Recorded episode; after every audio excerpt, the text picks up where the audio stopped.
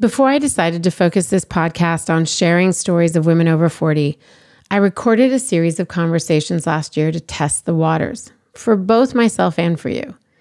We originally launched the series in May and June of last year. With each episode, my heart swelled a little more at the idea of centering my platform on women over 40. The conversations around aging were growing louder and louder, but they still seemed focused on health, wellness, the silver hair movement, fashion, and menopause. And while I was thrilled to see more content created for me and my peers, I didn't see as much that helped us consider our futures.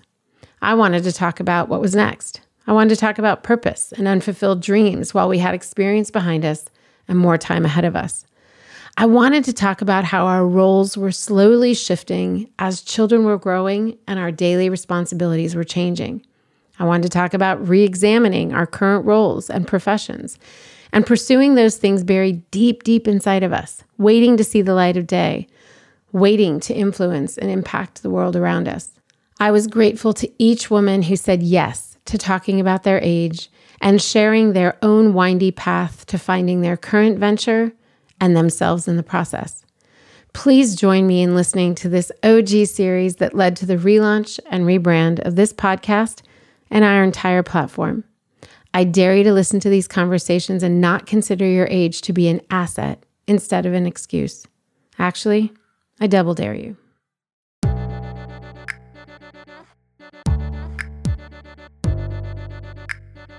Pursuing your future doesn't end at 40. In fact, it may mark the beginning of knowing who you are, what you're capable of, and what you really want. But knowing what's next and how to get there can be a challenge, especially when old narratives play on repeat. Liberty Road is here to share stories so that you can consider your possibilities, pursue your purpose, and move into your future with intention. I'm your host, Netta Jones, and we're here to listen, learn, and liberate dreams one episode at a time.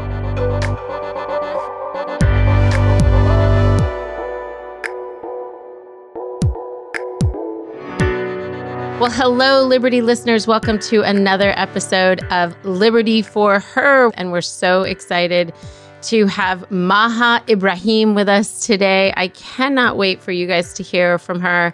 In a conversation I had with her probably, I don't know, two months ago or so, I walked away with so much information on something that I should already know and something that I've been steeped in for 20 years.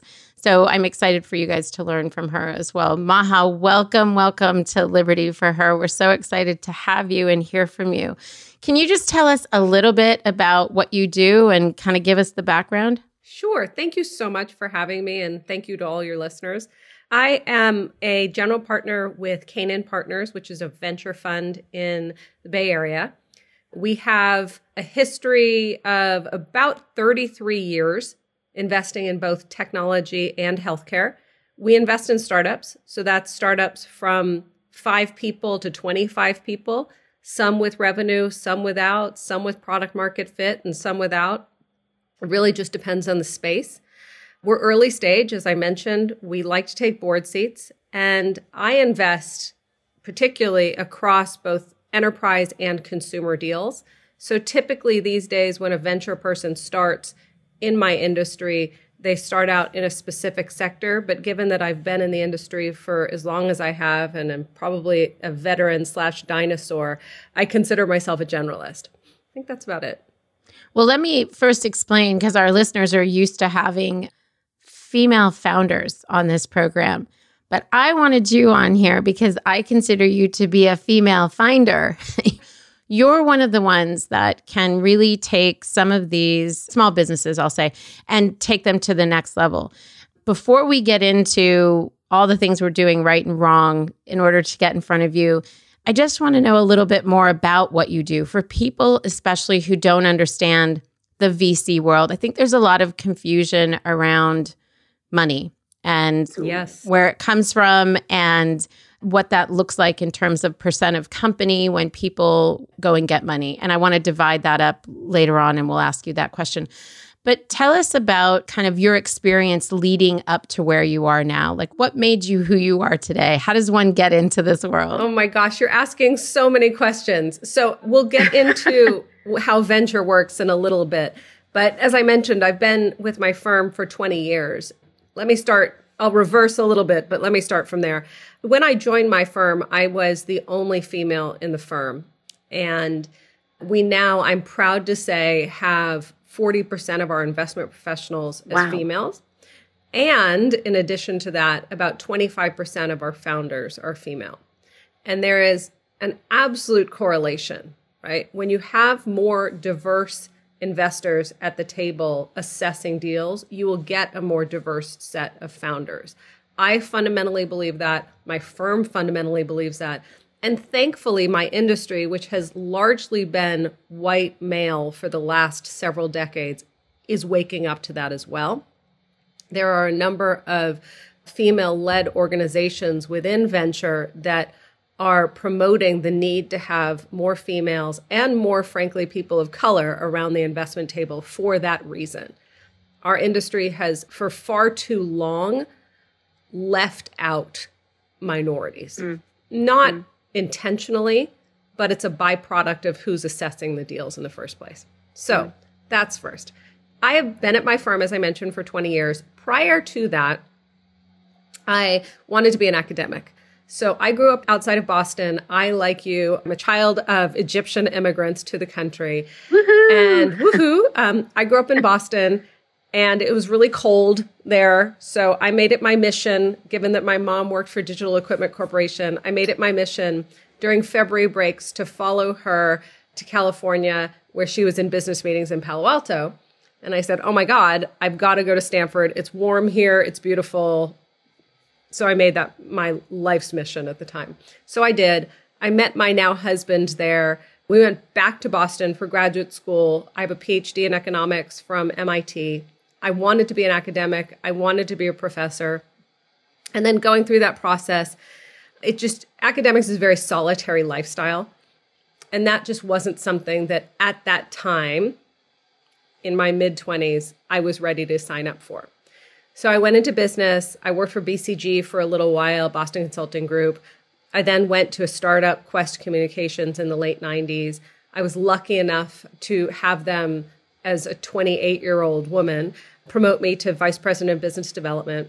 My role was largely interfacing with startups. And from there, it was just a natural entry point into venture where I am today. Okay, so 28 years old taking something like that on, did you feel prepared for it or did you just lean into what you didn't know and and kind of figure it out as you were moving along? I don't know if you feel this way, but the 20 yes. somethings these days are so much more prepared and knowledgeable than I was, for sure. Yeah. I mean, we have yeah. analysts in our firm, and I am just astounded at their everything, right? They are smarter, they're more driven, they're more prepared. They're just awesome. Yeah. I lucked into it. I leaned in. I mean, Qwest Communications, when I joined, it was a startup telecommunications company. And I'd say that I knew how to pick up a phone, and that was about it. So I had to learn on the fly, and it was just, it was just drinking from a fire hose.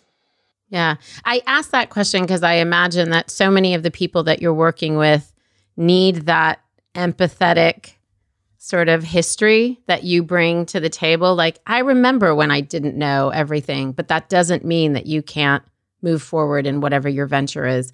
And with our support and backing and, you know, infrastructure, all the things that you bring to the table, I'm sure that's a big relief for them. But it must be nice for those companies to know that the person who is walking alongside has a seat at the table in terms of a board seat is bringing money to the table is somebody who has that sort of institutional memory of i remember when i didn't know. I know what that's like. Yes. And at the same time the empathy i think it's more placed in the fact that these startups are all so unique and they have their own stories.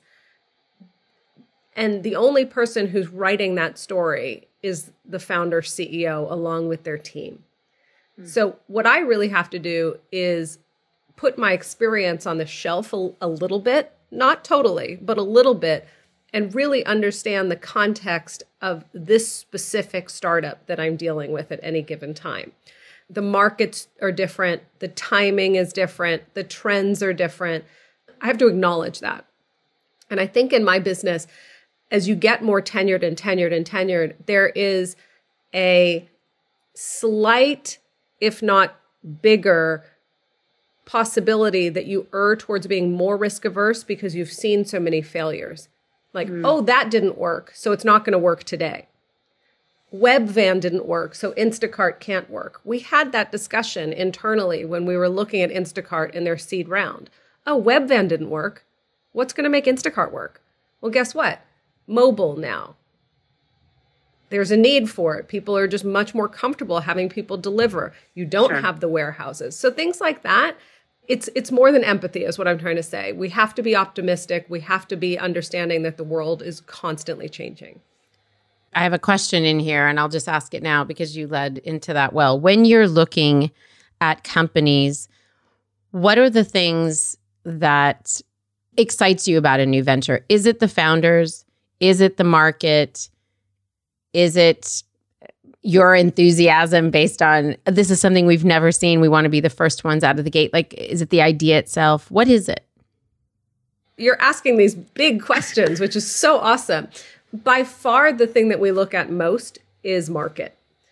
Mm-hmm. And I'll go into more detail on that. So let's say we see thousands of deals every year, and that's as a firm. We end up doing maybe 10 or 15. The chances of getting venture funded are low, right? What we want to look at is is this company and the idea do they have what it takes to become a multiple billion dollar company? Is the market big enough or will it be big enough? And is the timing now? Are the variables in the environment, are the ingredients there so that this company can become huge? And then we go to the team. Is the team driven enough are they capable enough of not only executing, but also creating that vision and creating that story and telling that story of why this can be huge? You need founders that can place the bets and execute, but also carry along the vision that all employees and customers kind of buy into. That's a lot. I mean, you're looking at a lot of things, and then you're looking in a sort of magic ball as well because understanding who would have known a year ago, we're right in the middle of this, that what would have been in front of us would have drastically changed the needs of the market, the capacity for the founders, perhaps, depending on what they're doing. So you're also having to look into an unknown and base it on some data and some gut and uh, some combination of uh, of all those things i assume right more gut and luck. And again, I think as you become more experienced in this industry, you realize that so much of your success, and this is a real bummer when you realize it, is based on luck and timing in my business. It's less based on education and pedigree and all of those kind of things that you put on a resume. It's more just was I in the right place at the right time? Did I prepare myself to do that?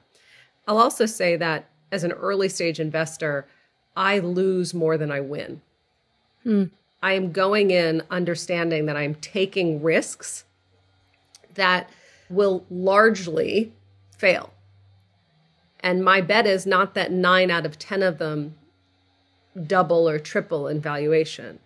My bet is that, let's say, eight out of 10 of them either go to zero or get my money back, and that two out of 10 or one out of 10 become the next Instacart or become the next you know, DoorDash or you name it.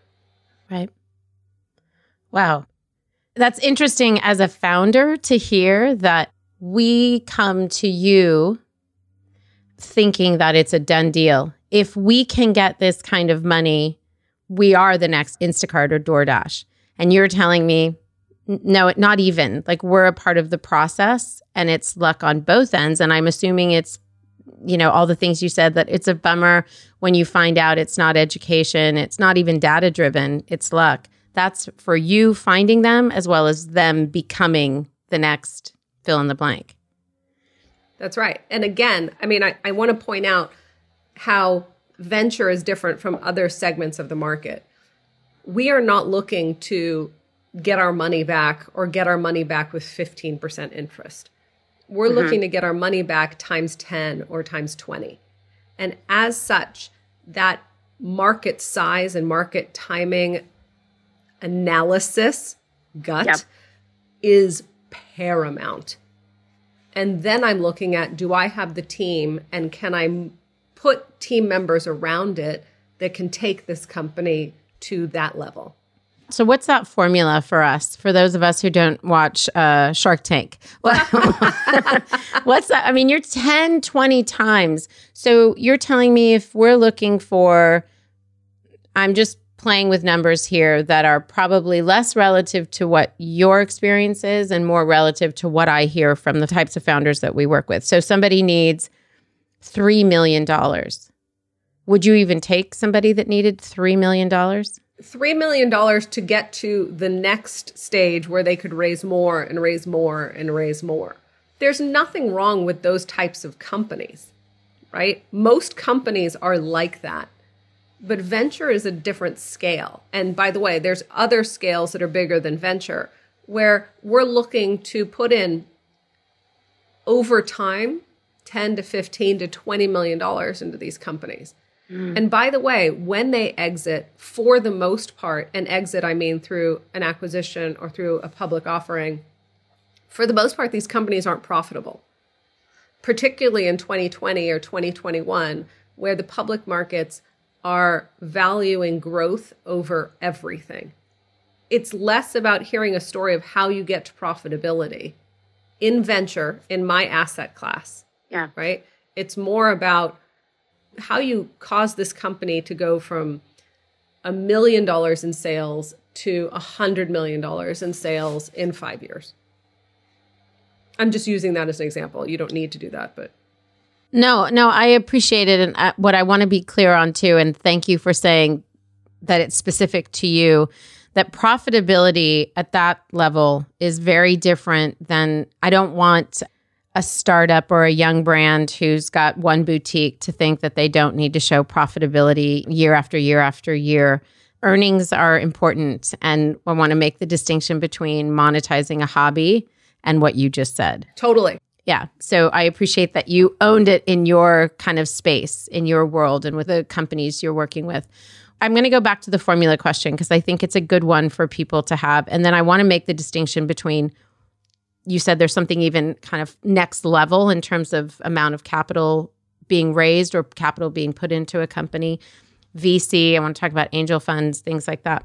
But what is a kind of a loose formula we should hang on to when we think about investment? When we think about going to, and I'm going to make this specific to your world, and then later I'll ask you about something that's a little more general but specific to your world, if somebody thinks, because a lot of us think that venture is in our future, if we think that venture is in our future, what's a formula we should just hang on to in our head to be realistic about why am I even bothering this person? Because the reality is, due to the market, due to my idea, due to me and my team, whatever it is, uh, that's not really where I'm heading.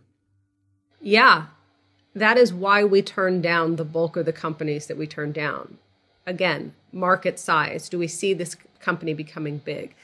When you go to venture, in that first round, and there's always multiple rounds, not always. The plan is to have you raise multiple rounds of capital for growth. You will give up, you will sell 25 to 30% of your company to me. And then in subsequent rounds, you'll sell another, tw- uh, depending on how you grow, another 20%, and on and on and on until there is some sort of exit. I am looking after an eight to 10 year period on average for an exit. I am looking for you to make shareholder value of 10 to 12 to 20x my money. So that $3 million that I put in to get 20% of your company, I'm looking for the company to bring back 10 to 20x of that over a decade, let's say. Yeah. I think that's really good perspective. It's good for us to know and for our listeners to know.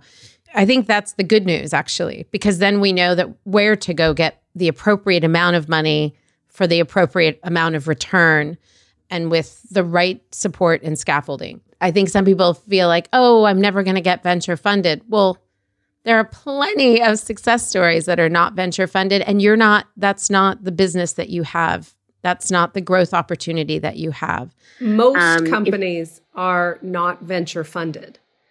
And I don't mean to dissuade your listeners from that, but yeah. it's important to understand the reality, which is if you are looking for venture financing, even in today's market where money is everywhere. I mean, I live in Silicon Valley. You can raise $10 million with an idea right now. Yeah. That's a gross generalization, but sure. You get the sure. point.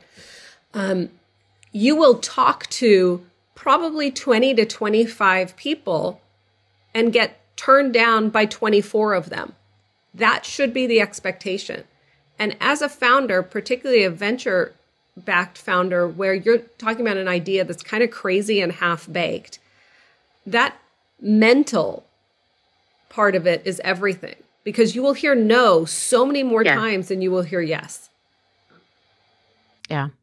I think the good news again there, talk about an optimist, but the good news there is that one that finally says yes is the one that gets the vision, is the one that gets you, is the one that gets the opportunity. There's something about that one that is exactly what you need. I say um, that a lot to my founders, right? As they're looking to raise more capital. You only need one. But yeah. to the point you're just making, if you're going to sell more equity from your company and give that person a board seat and make that person a shareholder, that mind meld has to be there, right? Yes, they yeah. believe in the vision, but you should do your diligence on them as well to understand how yeah. they operate and how they think when things go sideways or when you have a bad quarter or two or when COVID hits, right? Yeah. How do these people act? How do they respond in crises? And that will help you a lot. Well, when you just said that eight to 10 year period, I thought, oh my gosh, all of these founders who have stayed away from a partnership because they don't want the complication are walking right into that.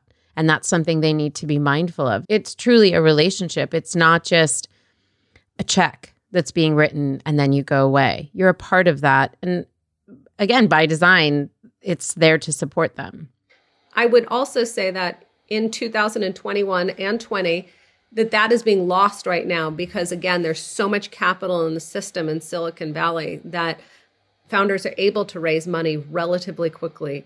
They're not taking the time to feel out the relationship and determine whether or not they can work with these people because they don't have to, right? They can make a decision very quickly. They can make a decision to sell 10% of their company or 20% of their company in a three day period, which is very different than, let's say, four, five, ten years ago. Is there any benefit to that for the founder, or are they left alone to dry? I mean, in some ways, it's good news. It's like, oh, I have some independence. They're not watching my every move or on top of me. But then I would think, well, you're not getting the scaffolding that you may have been looking for. And time will tell. Time will tell. Yeah. As I mentioned, Depends. my business is so much about timing, right? Yeah. If we go into recession in a couple of years from now, you know, we shall see what happens to some of these companies that have raised a ton of money at very, very inflated prices, who now don't necessarily have the growth to support it. But then again, I would have said that 10 years ago, and we've been in a bull market for 13 years. So keep going yeah, until so, until the yeah. music stops. You've talked a lot about 20 and 21 with regard to your specific experience, not necessarily everything that's happened in the market, what have you seen that's drastically changed as a result of COVID? And I'm sure it's so many things, but maybe were there any surprises? Yes, there have been a lot of surprises. The first is just on a personal level, how quickly we've adapted to this medium. Yeah. I'm assessing founders, I'm assessing companies over Zoom. Everything used to be in person. My business is more than writing a check. It's all about networking. I'm constantly meeting people. I mean, that is probably 60% of my job is having meetings, one-on-ones and right. conversations. And that has it's become much more efficient. You don't get that you know, body language stuff that I look for, but it's much more efficient and we've adapted to it. Another positive spin is how quickly companies have re-architected themselves post COVID. So mm. March, April, May were disasters for some parts of the portfolio. And yet they were also huge momentum boosts for some parts of the portfolio as well. On both sides, they had to adapt. Whether you're seeing hyper growth, oh my God, how do I deal with this? You know, I need to get all hands on deck. How do I deal with the culture issues because I can't see my employees? And then for the companies that suffered during that time, it was a lot harder, but I've just been so impressed by how they have adapted, cut costs, done what they have to do to fight another day. Did anybody pivot so much that it wasn't the company you invested in? Sure, but that always happens. okay. Oh, okay. So that's part of the expectation, COVID or not. Oh, yeah. Oh, yeah. I mean, one of my biggest outcomes was a mobile gaming company. And it started out as a LinkedIn version 2, which has nothing to do with mobile gaming. It then went to become a chat app on top of Facebook. And then its third pivot was in the mobile gaming space.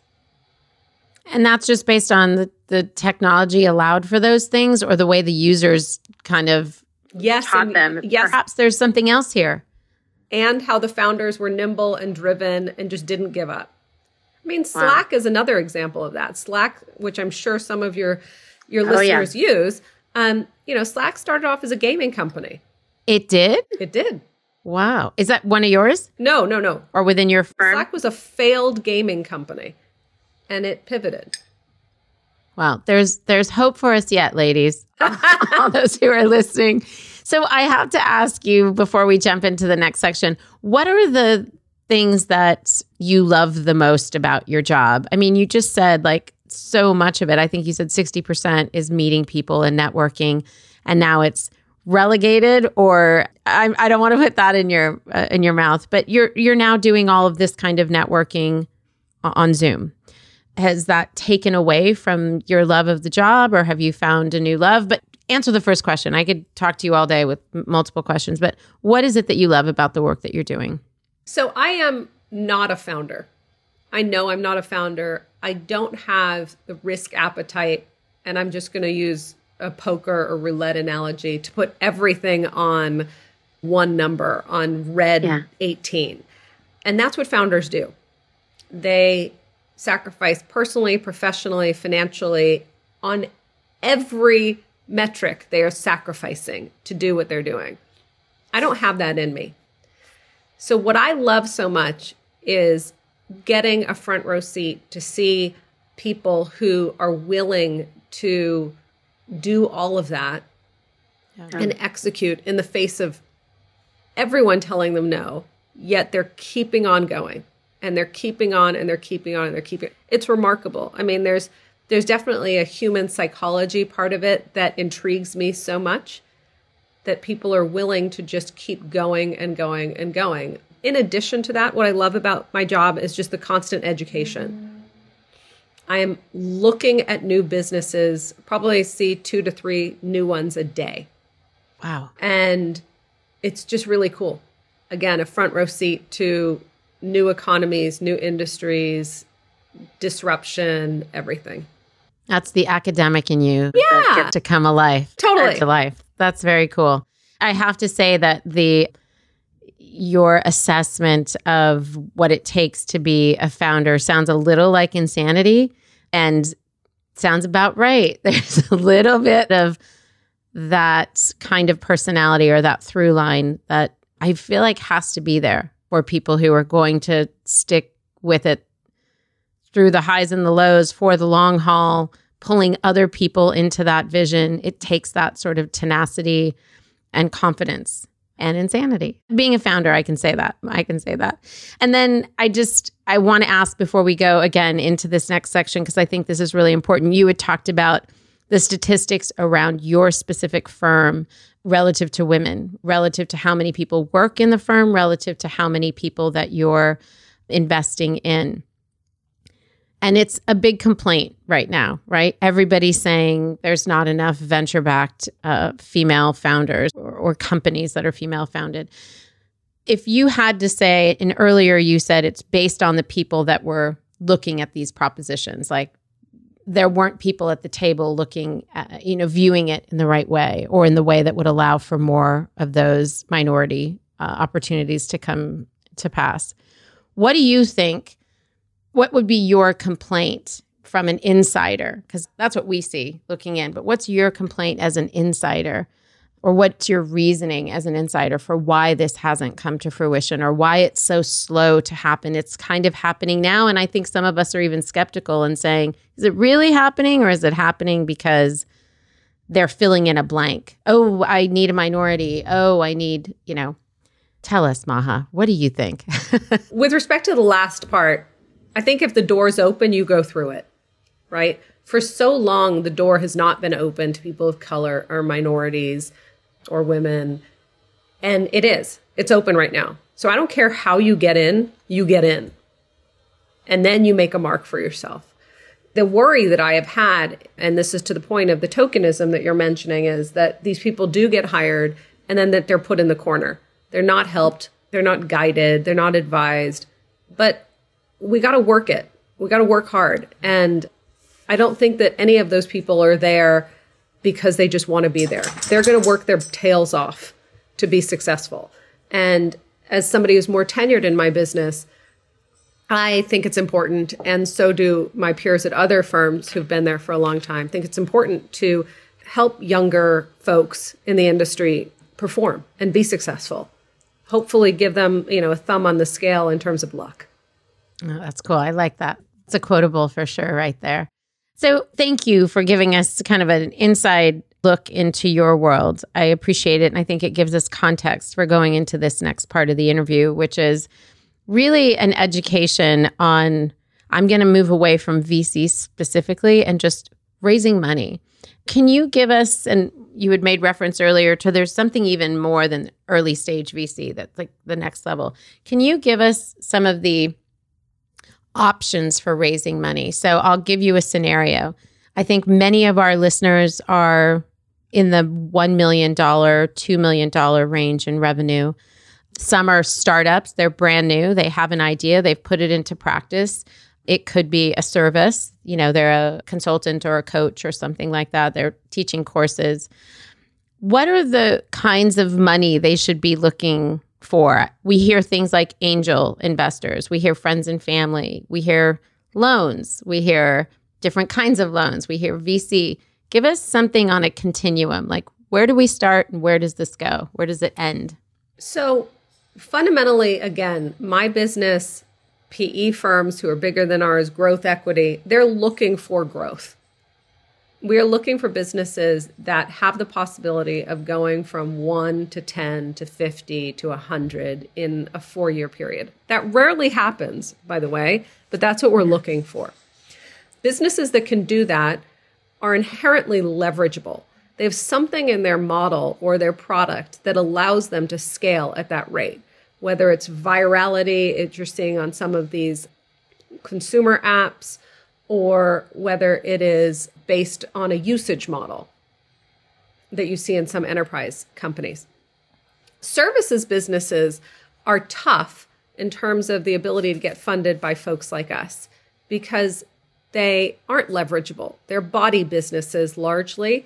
They don't scale. Uh, they scale, but it's not like you can turn one body into 10. You have the same input and get kind of the same output. That's again a gross overgeneralization. But in terms of access to capital, those types of businesses, retail businesses, for the most part, brick and mortar retail businesses, the access to capital there is tough, right? It becomes banks, it becomes loans, it becomes friends and family, just any way you can, credit cards. any mm-hmm. way you can to just feed the beast.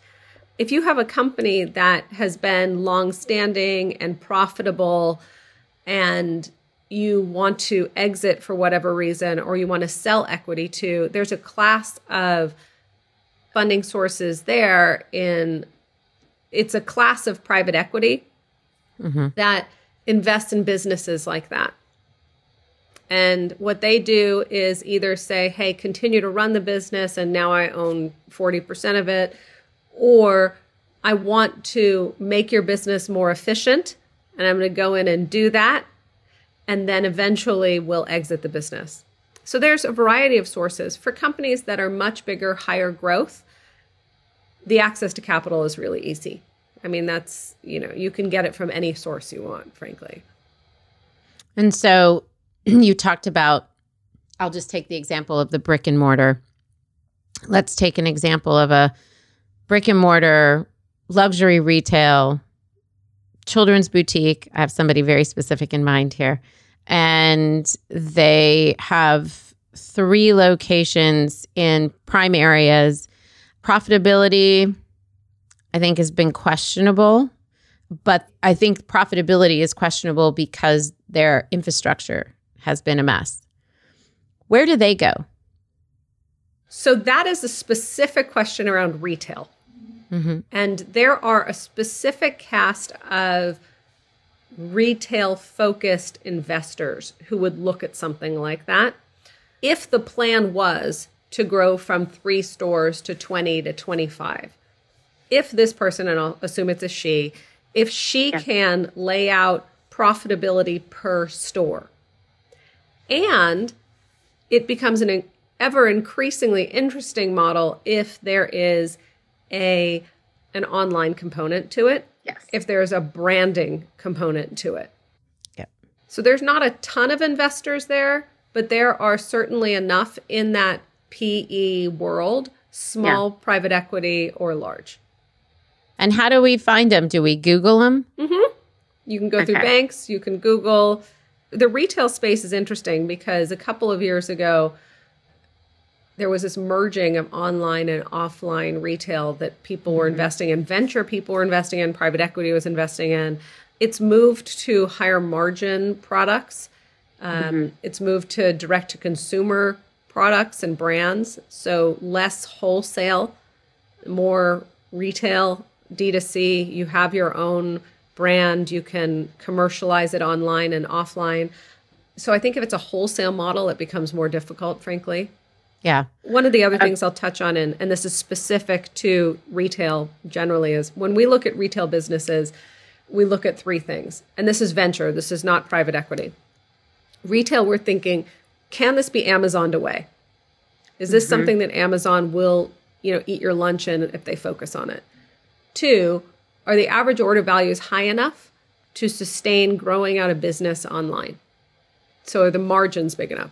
And three, and this is probably the most important is, is there a hook that keeps people coming back and coming back and coming back without me having to acquire you as a customer over and over and over again?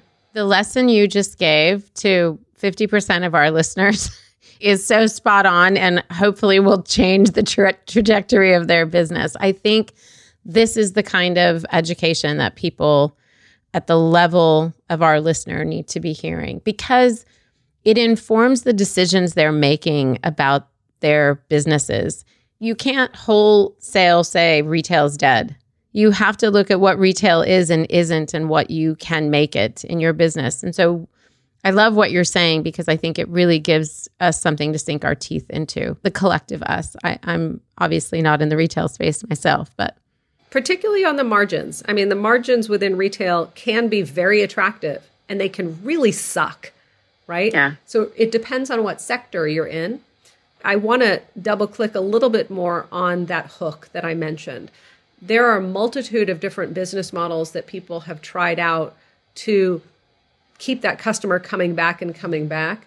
We've seen flash sales, we've seen subscription models, there's mm-hmm. a variety or per, uh, perishable like an instacart mm-hmm. again i need to reload and reload and reload because i eat the food that's coming in and doordash is a great example of that and some of the business models there have been appropriate for the product some of them haven't And so you get consumer fatigue. Mm. I don't need 10 beauty samples on my bathroom sink every month. Right. You know, right. After four months, my sink is crowded. I'm all set. Yeah. Exactly. I'm good. So think about products and models that are unique and that fit with your specific set of products.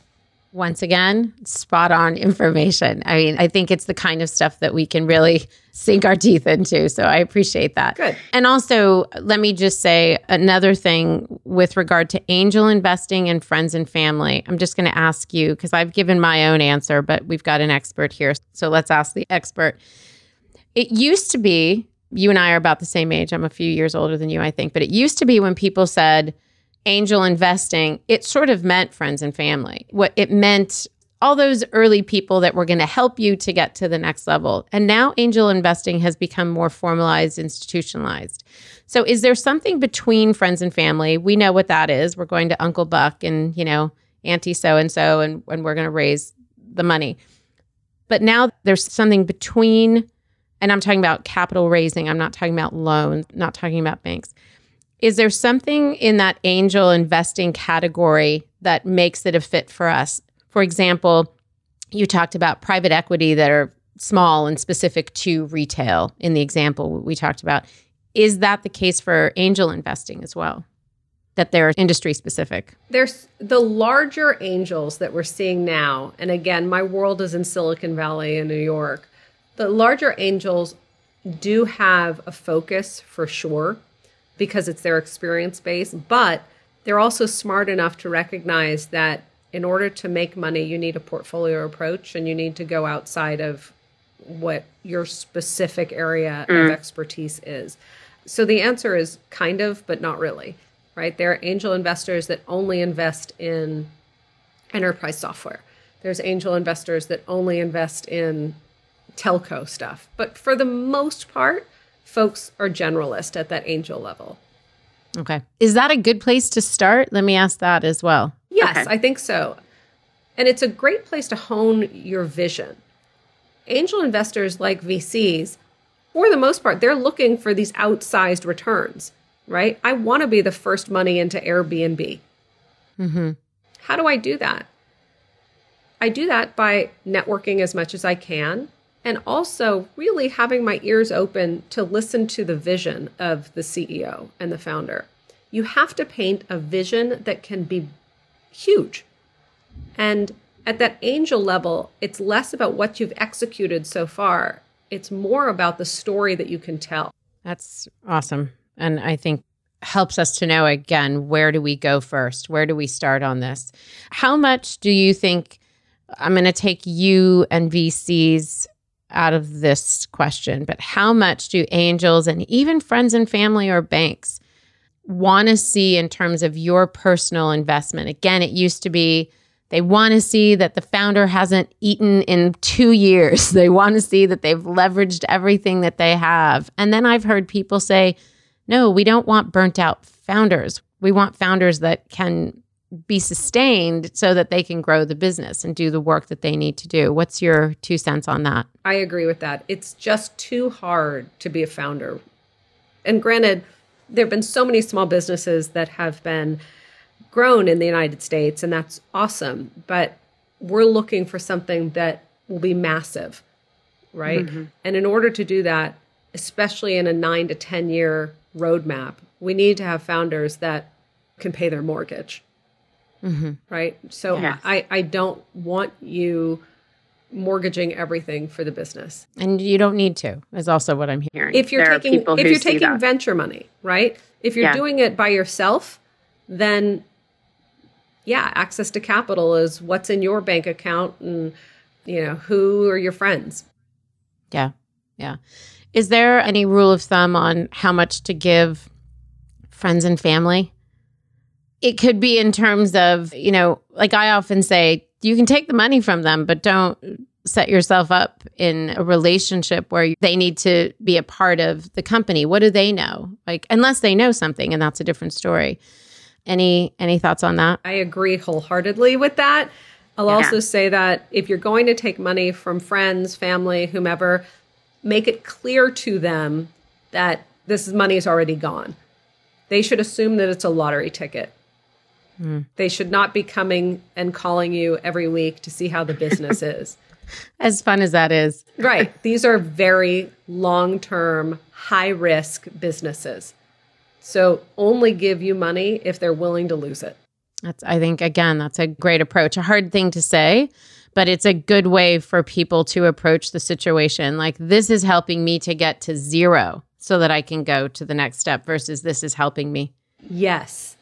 Yes. I mean, I personally will not invest my firm's money into friends. Yeah.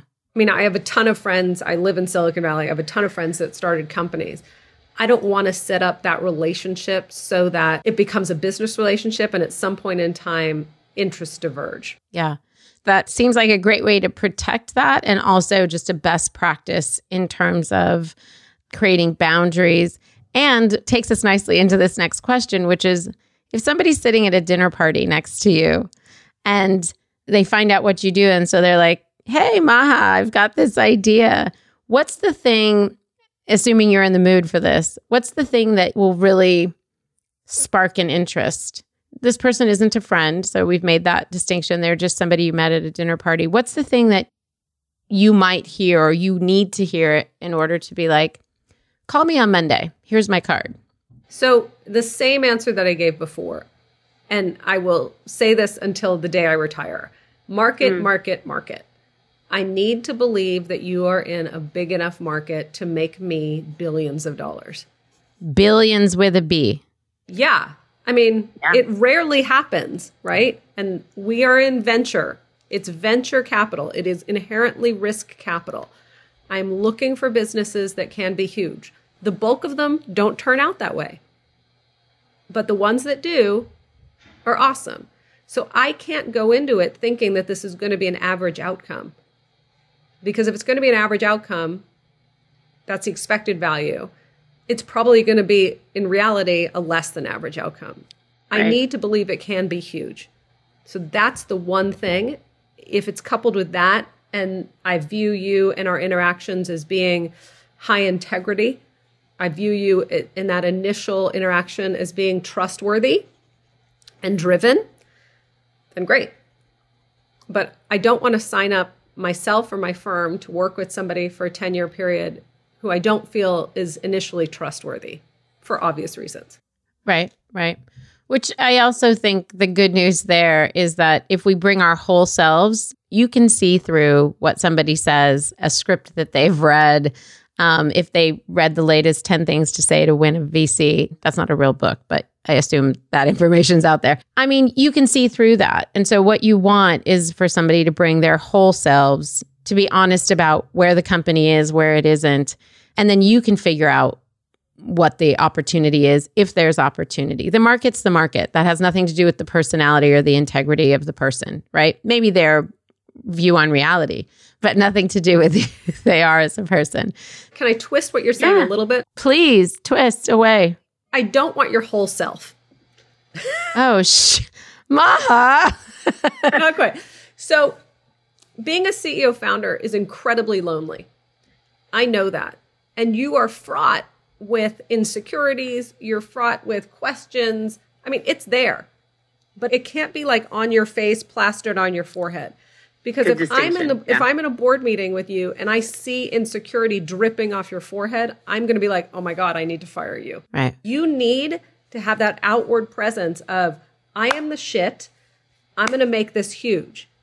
Yeah. And yet you need to be dispassionate enough to have the dialogue with me of, you know, it's not working. Not I don't know what to do, it's not working, but it's not working.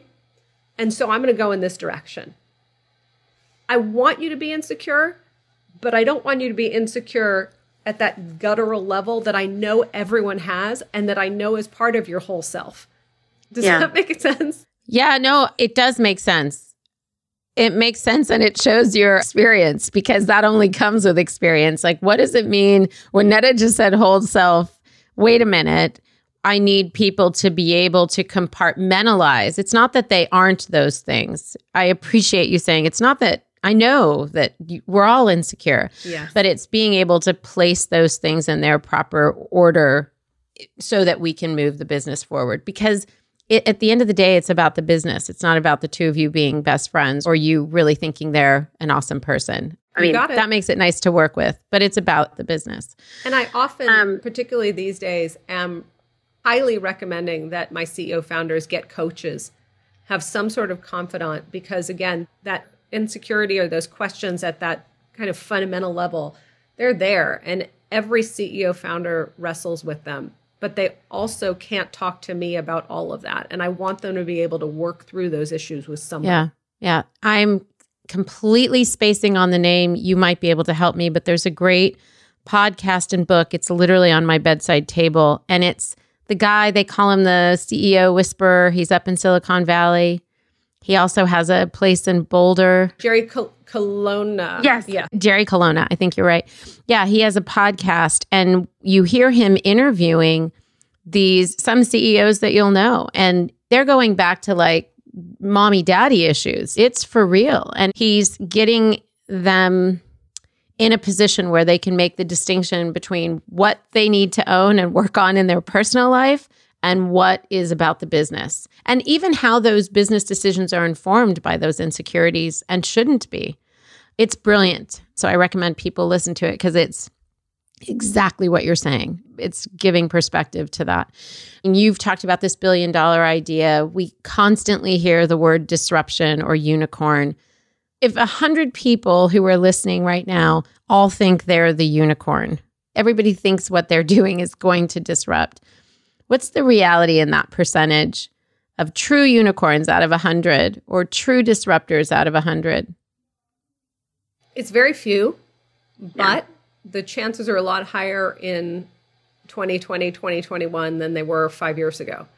I mean, the valuations right now in the public markets are crazy, right? We're at an all time high in the indices, mm-hmm. and businesses that were worth even look at the biggest ones, look at the FANG stocks or look at Tesla, right? We never saw companies that were worth trillion dollars. Mm. And, you know, I'd say that it is such a good time to be a founder because there's so much capital on the sidelines wanting to be invested into companies. And the dilution that you'll take is just a lot less than you would have taken five years ago or 10 years ago. And when you're talking about this, are you talking about specifically VC companies? Or are we talking about, does that all translate what's happening in the greater sort of markets? Does that translate into what's happening with angels or small private equity? It does. It does. I mean, my business is very robust, very active right now. What it doesn't translate to, unfortunately, and if I could put that in capital letters and bolded, I would, is Main Street right? We've seen, yeah. unfortunately, through COVID, this massive wealth transfer from Main Street small business to Amazon, yeah. Walmart, et cetera. I don't know when that comes back. And it sucks. And it is going to have massive deleterious effects on our economy in the long term. Mm. Yeah. I mean, we've seen it firsthand, obviously, with our community. People who tried to pivot three times over and just said, I don't really have anything here. I hate to say this, but people who probably weren't going to survive in the next five years and it just kind of shortlined their survival path. And, and that could be good news. They maybe saved a lot of time and heartache. And there is just an exhaustion of not knowing what's next and how to speak to the market, whether it was because of what happened, kind of the social unrest, people kind of froze, or because they don't know when they're actually going to be able to, you know, get together with people, the restaurant industry, for example. Yeah. So it has been exhausting. And I am curious, as you just pointed out, like when is that going to recover? When are we going to see the benefits of that as consumers, too? I don't really want everything from Amazon. I want that variety. I want those opportunities and those options. So it'll be, I'm curious to see when that all comes together. I want you to give our listeners, and I think I've painted a picture of who they are, but one piece of Maha advice. Like, what do you want to say to them? What do you want to leave them with as somebody who understands a little bit of the founder psyche and wants to kind of encourage them? So I know you're listening to this podcast for advice and for insight. I hope I provided insight. I hope I haven't provided advice. And by that I mean your story as a founder is your own. I am there to guide, I'm there to provide thoughts as an advisor or a board member. But ultimately, the decision on how to run the business is yours. So I'll give a quick anecdote and then I'll shut up. I had a company 15 years ago, which was going really, really well, like growing, growing, growing, growing. And the CEO randomly called me up one day and said, We need to sell the business. And I said, Why? She explained why the business in the next six months was going to face immense headwinds, which none of us could have seen except for her because she's in it every day. She's in it. So we're flying at a high level, not that high, but we're flying, let's say, at a thousand feet. She's on the ground. She sees everything and is mapping out everything. So, what I'm trying to say is, and we sold the company and things turned out really well. Don't discount what you're seeing. And this, I guess, is advice. Get pieces of feedback from everyone around you, but ultimately the decision is yours to live with based on your own experiences in the business. That's that's great advice and I think again given the 2020 and 2021 it's not over. Issues i think it's good for people to be able to lean in their into their gut and say i actually do know what's best and all this outside you can do it might not be what i need. I may need to be able to assess based on the data and what I see in the future um, as the best course. So thank you for that.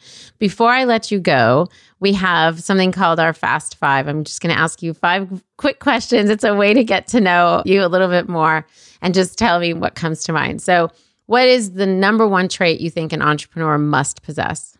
Drive. What's one app that you use in your business or for your, you know, your business schedule? Twitter. It has become my news source. Really? Okay. So, so for news, like everything, so you kind of are getting all the updates on the news, on the market, Yeah. um, business news. Okay. if I'm good. picking one, that's it. That's a good one. What's the first task? And this is tricky because you're not a founder, but as your life got busy as a mom, I'll say it that way, who is, you know, in charge of so much on the business side of things, what's the first task you hired out when you had a little bit of money? Driving. Drive. Oh, good. Having my you Yes. know, people Kids. picking up. Yes. That's a good one. Did you use one of the, is it skip hop? No, just Just a person, yes. a nanny driver. Got it. and then uh, this is the, probably the most important question. Do you prefer red vines or Twizzlers? So I thought about this question and Yeah. I used to be a big candy freak. I've had to pull back on that. Both don't treat my stomach real well. So I'm going to say red vines, but I'm off them. Uh, you're off of them. That's Okay, what you've- happened. You you've hit done- you hit 50 and it's just all like it Oh yeah, no, I know, I know, I know, I know what happens. I mean, I, I, that's another podcast. But thank you for saying red vines. I happen to agree. Finally, somebody said red vines, and then this podcast is called Liberty for Her. Everything around our brand is, you know, liberating women to live into that entrepreneurial dream. What does liberty mean for you? freedom, right? We are fortunate enough to live in a country where that is everything. And Mm. Again, on a daily basis, where I see people who are born here and immigrants to this country be able to build things that they wouldn't have built. I wouldn't be where I am if my parents had me in Egypt and stayed in Egypt. Yeah, We are afforded so many luxuries in this country, and we shouldn't take advantage of them, nor should we think that we should take them for granted. Yeah. Amen to that. Maha, thank you so much for your wisdom, for your time. I appreciate it. And I know so many of our listeners will appreciate it. And I won't give out your number, but if anybody wants to, to connect with you, they can reach out to me. I'm sure there are lots of people who, as a result of this, are now rethinking what's my next best course of action in terms of raising money. And that's due to you sharing your time with us. So thank you for that. Thank you. Thank you so much for having me. I appreciate it. Absolutely. Liberty listeners, you heard all of it right here. We are excited for you to have this new information and see what you do with it. And until then, we'll talk to you next week. Bye.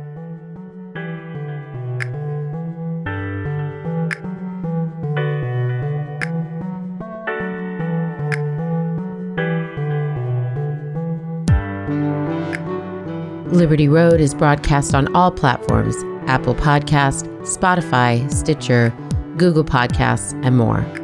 If you like what you've heard, please follow, rate, and review Liberty Road on Apple Podcast and Spotify. It helps us to know if these episodes are inspiring and equipping your ventures. Liberty Road is produced by Netta Jones and Elizabeth Joy Wyndham, and music by Jordan Flower.